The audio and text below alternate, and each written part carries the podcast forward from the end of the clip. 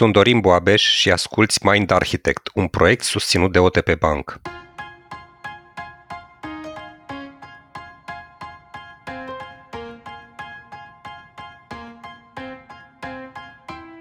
Cu toții ne găsim aproape zilnic într-o negociere, uneori fără ca măcar să ne dăm seama cum și când am început să negociem.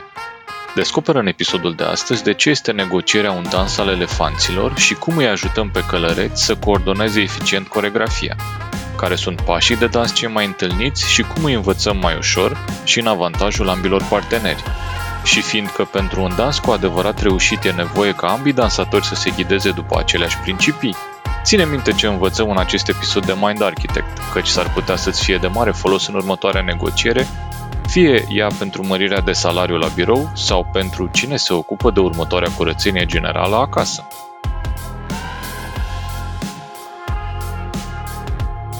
Paul, tu te uiți pe Discovery la The Pawn Shop, la Manetul?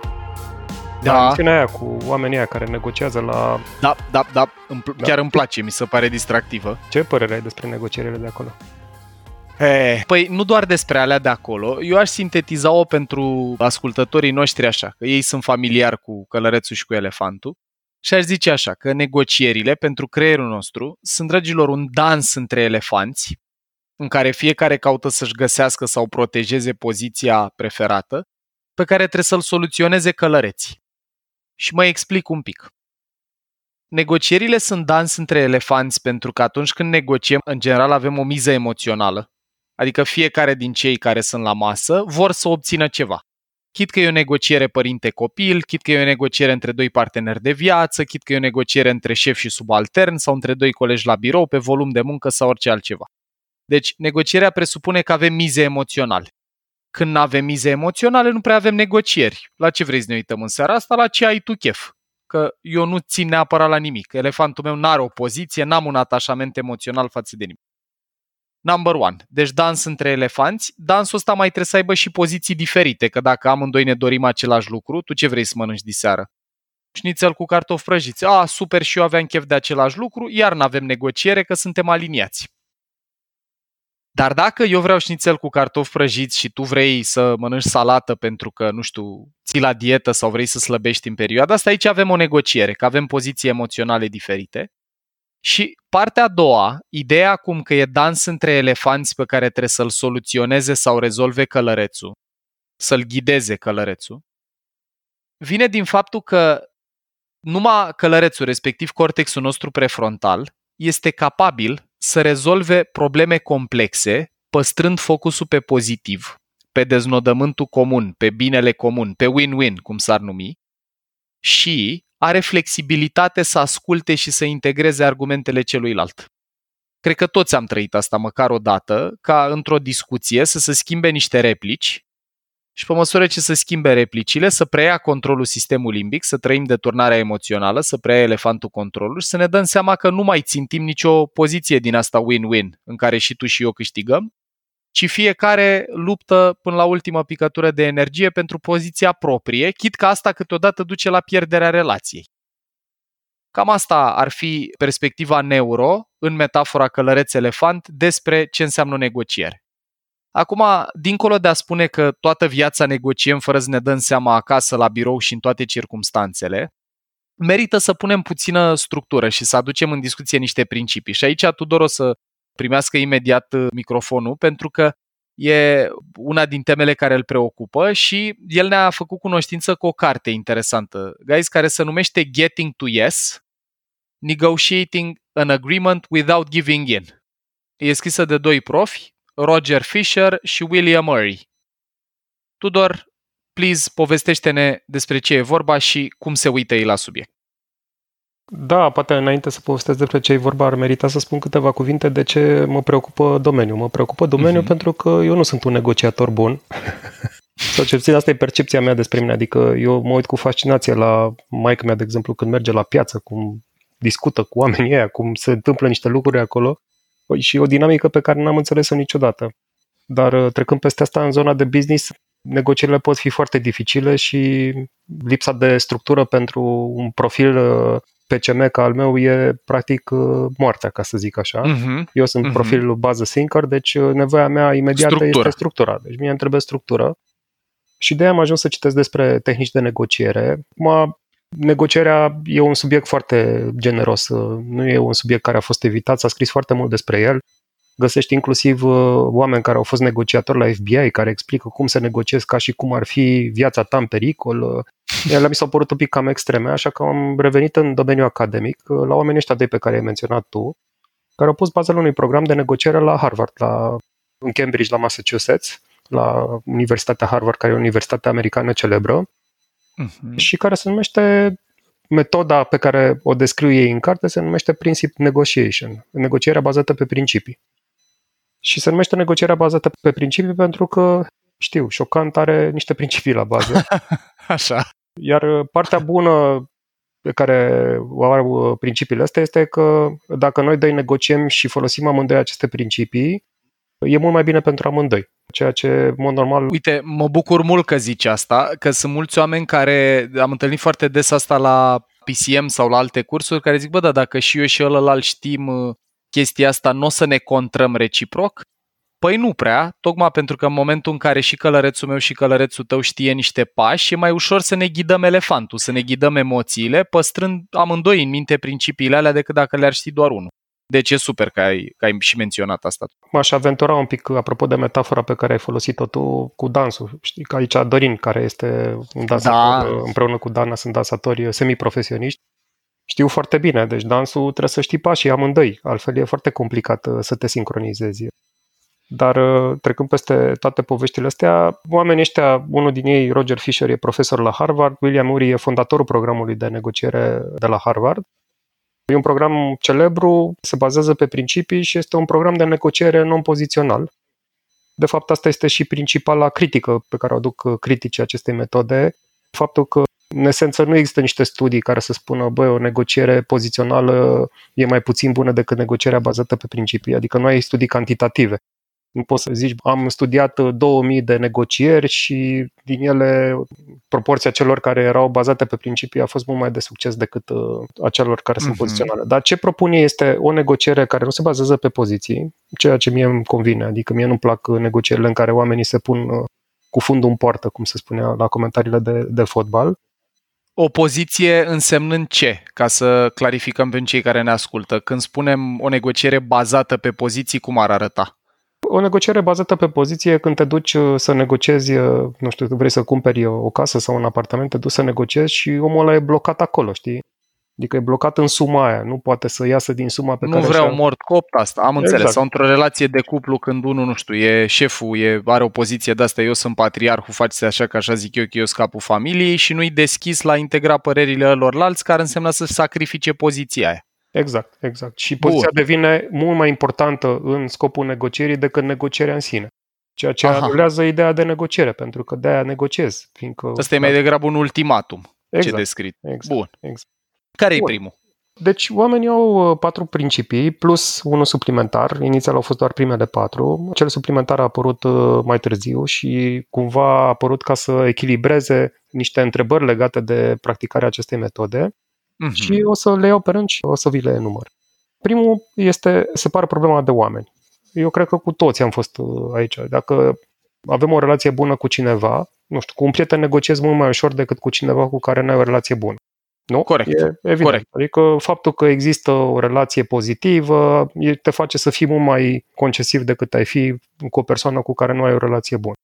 Aici o singură mențiune vreau eu să fac pentru cei care ne ascultă. Dacă relația cu cineva apropiat e strânsă, dragilor, există riscul acolo să se suprapună planuri când negociezi. Eu am trăit uh, situația asta în diferite contexte în care m-a ajutat faptul că aveam încredere unul în celălalt, că eram prieten de mult timp, dar în momentul în care am început să negociem ceva, s-au suprapus planuri, adică au apărut emoții din relația de prietenie, gen eu te-am ajutat mai mult pe tine în situația, ai putea și tu să lași de la tine. Știți că n-am zis-o cu cuvinte, dar apar dublaje emoționale și din perspectiva asta recomandarea cu separă problema de oameni e și mai valoroasă. Pentru că noi în esență dezbatem o situație, nu un caracter, nu o persoană. foarte frecvent în discuții aprinse, care de cele mai multe ori sunt negocieri pe o temă dată, auziți replici din asta. Păi normal, că așa ești, că ești ca maică ta, că și ea la fel face, numai tu faci așa. Și acolo deja nu prea mai vorbesc călăreții și e foarte ușor să ajungi la conflict când aduci în discuție persoana. Când zici, păi normal că oamenii ca tine care s-au născut cu moșteniri nu pot să înțeleagă pe ăștia ca mine care muncesc 14 ore pe zi. Chiar dacă ce zic eu e adevărat, în momentul ăla îl invit pe ălalt să-și elibereze elefantul și să vorbim cu partea din creier care nu e deschisă la așa ceva. Eu dau foarte multe exemple în carte din negocieri internaționale, unde funcționează foarte evident uh, principiul Oh, ăsta. Perfect. Că nu știu, dacă negociază israelienii cu palestinienii, îți dai seama că negocierea e foarte dificilă pentru că relația este proastă din start. Și eu Da. zic, ok, primul lucru la care trebuie să te gândești este să separi problema de oamenii cu care negociezi, să încerci să ignori emoțiile pe care ți le declanșează omul respectiv și lucrurile vor deveni mai ușoare. Perfect. Al doilea principiu e legat de poziții. Nu o să insist foarte mult pe el, că am discutat un pic despre el, dar ce zice al doilea principiu e că în loc să te concentrezi pe a te poziționa, trebuie să te concentrezi pe interese. Și nu pe orice fel de interese, ci pe interesele comune. În orice negociere există un interes comun. De exemplu, ca să revin uh, la ce ziceam un pic mai devreme uh, despre cumpărarea unui apartament sau unei case, interesul comun acolo e că omul ăla vrea să-ți vândă o casă și tu vrei să o cumperi. Deci există un interes comun. Dacă te reușești Că să... de-aia am ajuns la vizionare. Presupunând că odată ce am ajuns încă ne place, dar avem interes comun. Exact. Deci în loc să te poziționezi radical, cel mai bine să identifici ce interese are fiecare parte participantă în negociere și asta face ca lucrurile să fie mult mai uh, ușor de gestionat, pentru că există și un al treilea principiu care zice invent mutually gaining options, îi determin cine ce are de câștigat. Dacă știi care sunt interesele celelalte părți, știi ce poți să dai de la tine ca celălalt să simtă că a câștigat ceva, e mult mai simplu să ajungi într-o situație de tip win-win. E, uite, eu vreau să le combin un pic pe astea două și să le leg și de ce am discutat noi în restul episoadelor. Concentrează-te pe interese, nu pe poziții, presupune, dragilor, un prim pas. Și anume, ca fiecare dintre noi să știm care e interesul propriu în negocierea aia, pentru că oamenii de multe ori când intră cu poziții, dau exemplu din relații de cuplu. Eu am crescut într-o familie în care am învățat să fiu providerul partenera mea de viață a învățat că nu prea ar vrea pe unul patriarhal care să-i spună face așa că așa zic eu, stai în casa mea. Și noi avem practic poziții diferite. Poziții înseamnă atașamente emoționale, înseamnă rutine sau automatisme ale elefantului. În momentul în care negociem o mutare împreună sau o achiziție a unei proprietăți, e foarte important înainte să începem să dezbatem unul cu celălalt, să ne gândim, băi, în ce context sunt eu dispus să mă mut cu persoana asta sau să cumpăr o proprietate cu ea sau să încep o afacere cu ea și să-mi dau seama care sunt lucrurile alea super importante pentru mine pe care nu sunt dispus să le negociez mare lucru și care sunt zonele unde pot să las de la mine că nu sunt așa importante. De exemplu, nu știu, nu sunt dispus să plătim diferențial și să se împarte 50-50, dar sunt dispus să fie la mândurora chiar dacă eu plătesc mai mult. Sau, nu știu, sunt dispus la concesii legate de locație, nu mă interesează atât de mult unde e, atâta timp cât eu am o cameră pentru birou de înregistrat podcasturi, pentru studio. Dar foarte important înainte să ne aruncăm în negociere e ca fiecare dintre participanți să încerce să-și clarifice foarte bine ce îi interesează, care e zona lor de interes și cu ierarhia priorităților, ce e nenegociabil sau foarte puțin negociabil, unde e medie negociere și unde sunt foarte deschis să las de la mine. Că s-ar putea, când ne clarificăm lucrurile astea, să ne dăm seama că e și mult mai ușor să găsești acele mutually beneficial options, pozițiile alea în care amândoi câștigăm, dacă știm ce suntem dispuși să cedăm fiecare. Nu știu, e ca și la cumpărarea unei mașini. Dacă eu, de exemplu, sunt foarte ferm pe faptul că vreau să fie hibridă, iar partenera mea de viață spune, pe mine mă interesează să fie, nu știu, frumoasă, a, păi fiecare dintre noi e atașat emoțional de ceva diferit față de ce e ălălalt, deci sigur găsim ceva care să fie și hibrid și frumos. Dacă ne dăm seama că amândoi suntem pe aceeași poziție, eu vreau hibrid, ea vrea diesel, acolo o să fie o poziție sau o negociere mai intensă, că amândoi luptăm pe același teritoriu. Dar doiul cu treiul, deci concentrează-te pe interese, nu poziții și vezi cine ce vrea să câștige sau ce are de câștigat, presupune să-ți cunoști și propriile filtre, să sondezi un pic care sunt propriile filtre și ale ăluilalt. Foarte bine, foarte bine ai, uh, ai captat, Paul. Al patrulea principiu, ca să continuăm și să terminăm cu primele patru principii și să adăugăm mm-hmm. după aia pe al cincilea, care e un fel de umbrelă, al patrulea Bonus. principiu mm-hmm. e un principiu care iarăși mi-a plăcut foarte mult, pentru că tot uh, profilul meu PCM zice că eu sunt fază persister. Deci când sunt stresat, mă duc uh, în valori, valori credințe. Și credințe, exact. Și ce zice al patrulea principiu? În orice negociere, dacă ajungi într-un impas, folosește criterii obiective.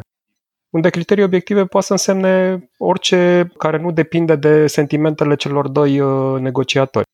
Dacă, de exemplu, negociem uh, cumpărarea unui apartament, un criteriu obiectiv este să ne uităm care este valoarea de piață a unui apartament uh, din zonă pe un site public, nu știu, pe OLX sau mă știu eu, pe imobiliare.ro sau ce site o fi care ți se pare ție că e mai credibil. Uh-huh. Dacă ești la birou, de exemplu, eu folosesc destul de mult chestia asta, eu fac destul de mult uh, recurs în situații de criză la metode. Ne uităm un pic ce zice best practice ce zice metodologia aha, în aha. situația în care suntem. Dacă noi discutăm în contradictoriu despre cum ar trebui tratată o situație, ce zice buna practică? Mm-hmm. Și aia mhm. duce discuția într-o zonă foarte obiectivă, pentru că, în general, criteriile obiective sunt incontestabile, sunt standarde, sunt uh, chestii general acceptate. Și e mult mai ușor decât să te contrazici uh, la sentiment uh, fiecare ce crede despre situația respectivă, să te duci către un criteriu obiectiv. Îmi place mult ăsta. Uite, vreau să vă dau un exemplu personal din asta, că la mine, la începutul relației cu Alexandra, noi am ajuns să avem niște diferențe din astea de poziție emoțională. Deci elefanții noștri știau dansuri super diferite. Dansul pe care îl știa al meu să numea libertate, fac ce vreau când vreau, cum vreau, cine ești tu să mă îngrădești. Eu sunt foarte sensibil la butonul cu autonomie din modelul Scarf, am mai povestit. Iar elefantul ei știa dansul numit transparență, sinceritate, încredere. E, când ăștia au început să danseze unul cu celălalt, s-au călcat pe trompă unul pe celălalt și am ajuns la conflicte puternice unul dintre motive sau unul dintre blocajele care ne stagnau negocierea, care ne, ne țineau cumva încremeniți într-o stare de conflict, e că noi nu prea aveam un indicator obiectiv, un criteriu obiectiv despre ce înseamnă libertate, respectiv ce înseamnă transparență. Eu aveam niște așteptări sau definiția mea despre libertate putea să fie total și era intolerabilă pentru ea la începutul relației. Pentru mine, în esență, definiția asta însemna că pot să fac ce vreau când vreau, atâta timp cât asta nu presupune înșelat. Dar dacă vreau să vorbesc cu o fostă prietenă, e perfect ok să fac asta pentru că sunt liber să vorbesc cu cine vreau. În definiția ei, era un pic alt registru acolo. Era, băi, nu mi se pare ok să păstrez contactul cu foste relații, nici ca prietene, pentru că este o lipsă de respect față de celălalt. Apropo, Tudor, de etajul de persister din modelul PCM. Pe noi ce ne-a ajutat foarte, foarte mult a fost să vorbim cu mai multe persoane, inclusiv cu o prietenă terapeut. La momentul ăla am avut vreo două sesiuni care să încerce să ne dea niște parametri sau un fel de barometru semi-obiectiv despre libertate, respectiv încredere. Și când am reușit să ne dăm seama că fiecare operam cu o definiție un pic cam extremă, și am avut și alte modele, alte exemple pe cât de obiective pot fi chestiile astea definit, am reușit mult mai mult să ne concentrăm pe 2 și 3, pe concentrează-te pe interese, nu poziții. Deci eu ce vreau? Eu vreau să am o relație cu tine că mi-e drag de tine și văd potențial, dar în anumite condiții. Păi și eu vreau o relație cu tine că mi-e drag de tine și te plac, dar în anumite condiții. Și ne-a ajutat mult și punctul 3, în care ne-am inventat opțiuni. Noi valoric în continuare suntem foarte diferiți.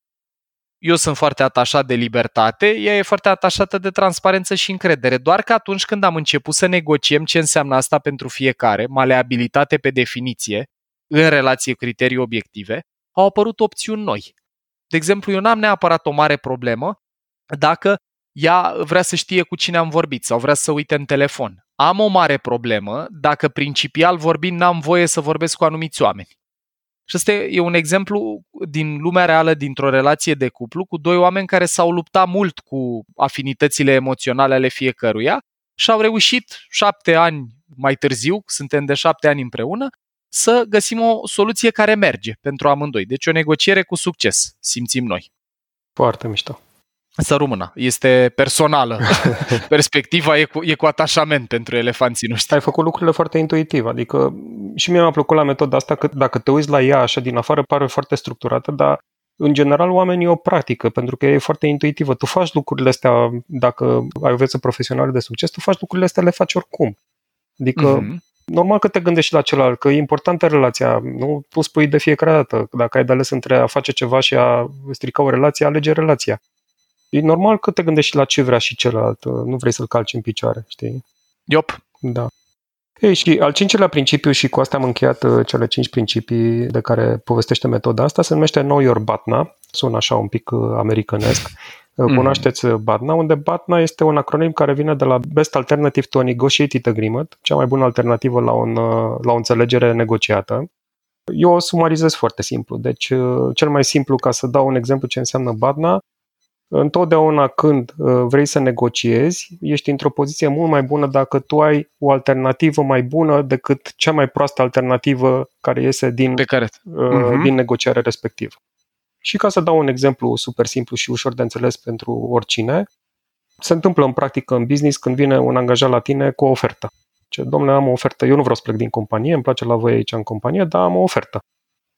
Mm-hmm. Și nu, e mult mai bună oferta asta și dacă nu găsim ceva asemănător, eu o să plec, că nu pot să refuz. Ei, Lucru care luilaltă îi dă și o poziție mai relaxată evident, în negociere evident. decât dacă își negocia viața. Evident. Uh-huh. Iar asta este batna. Da? Oferta aia pe care o ai în mână este alternativa ta la o negociere care ar putea să ieșueze.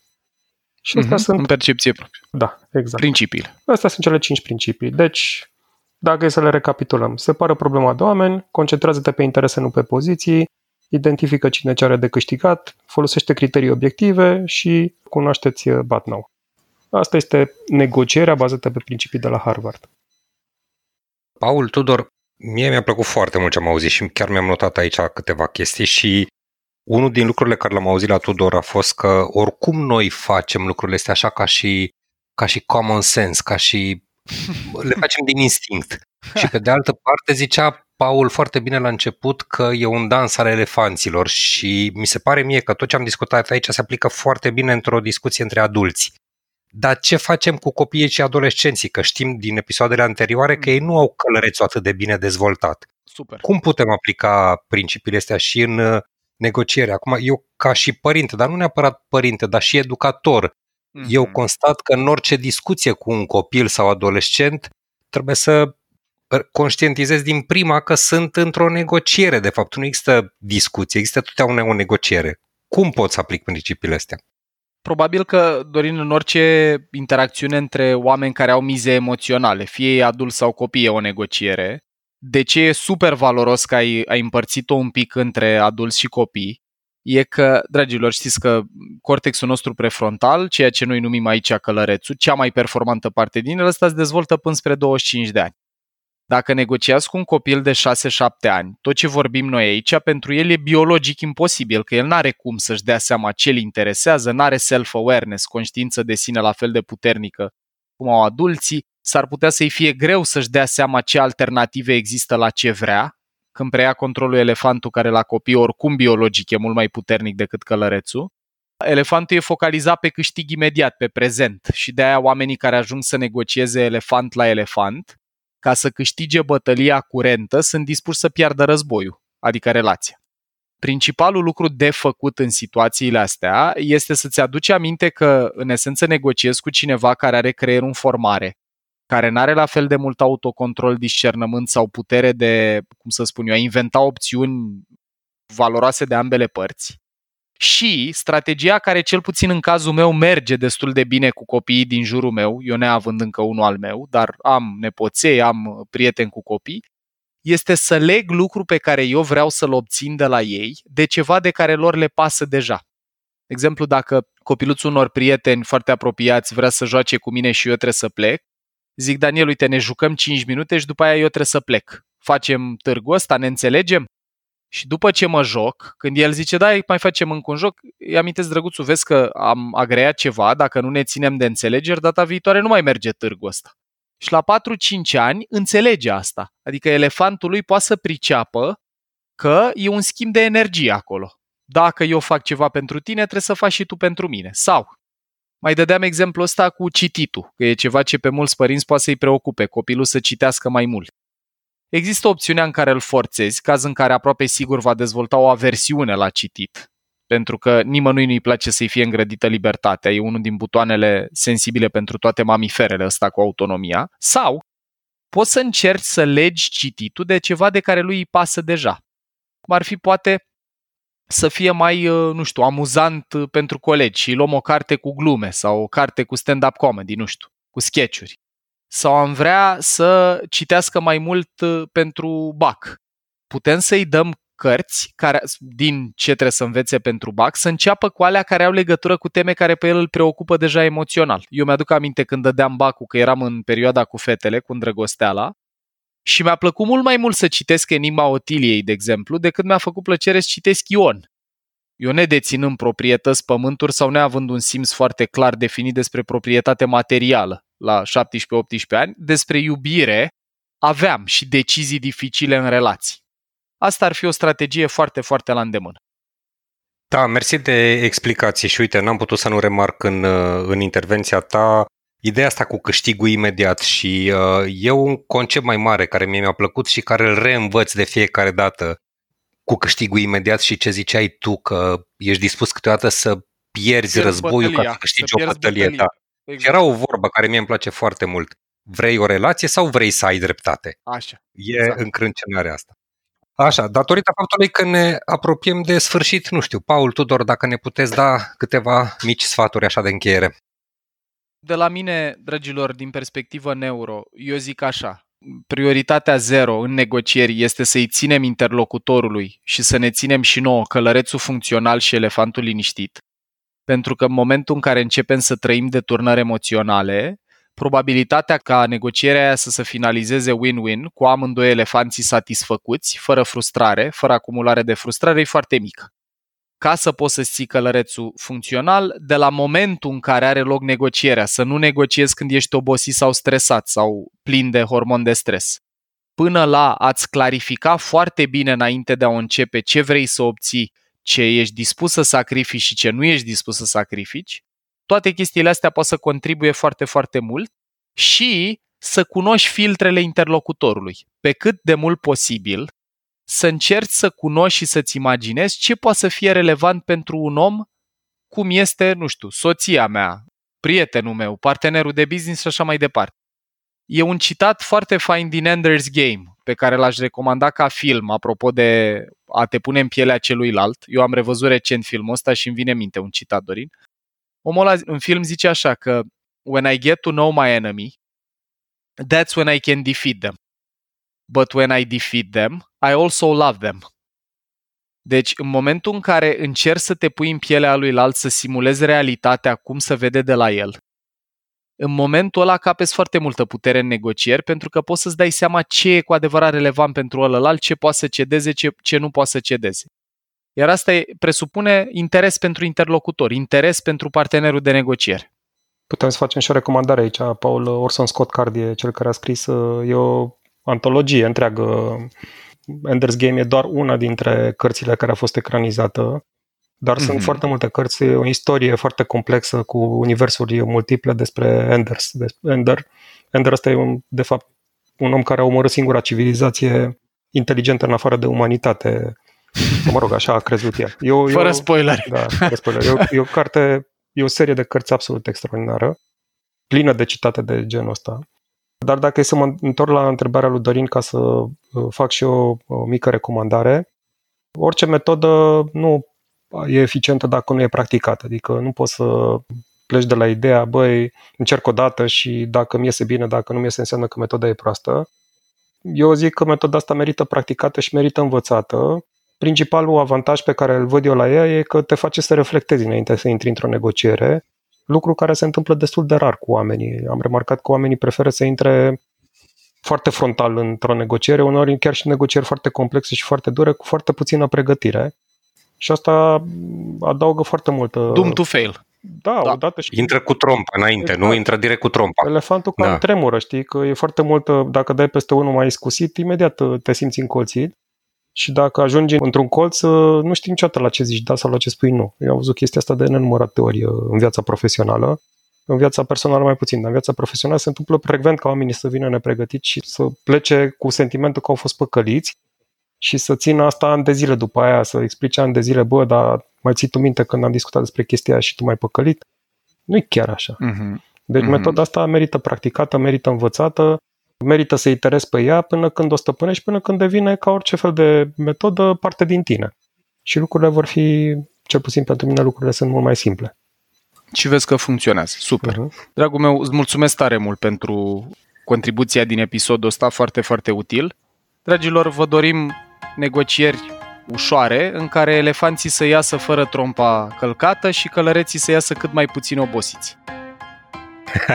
Super, mulțumim frumos, Paul, mersi Tudor. Mersi.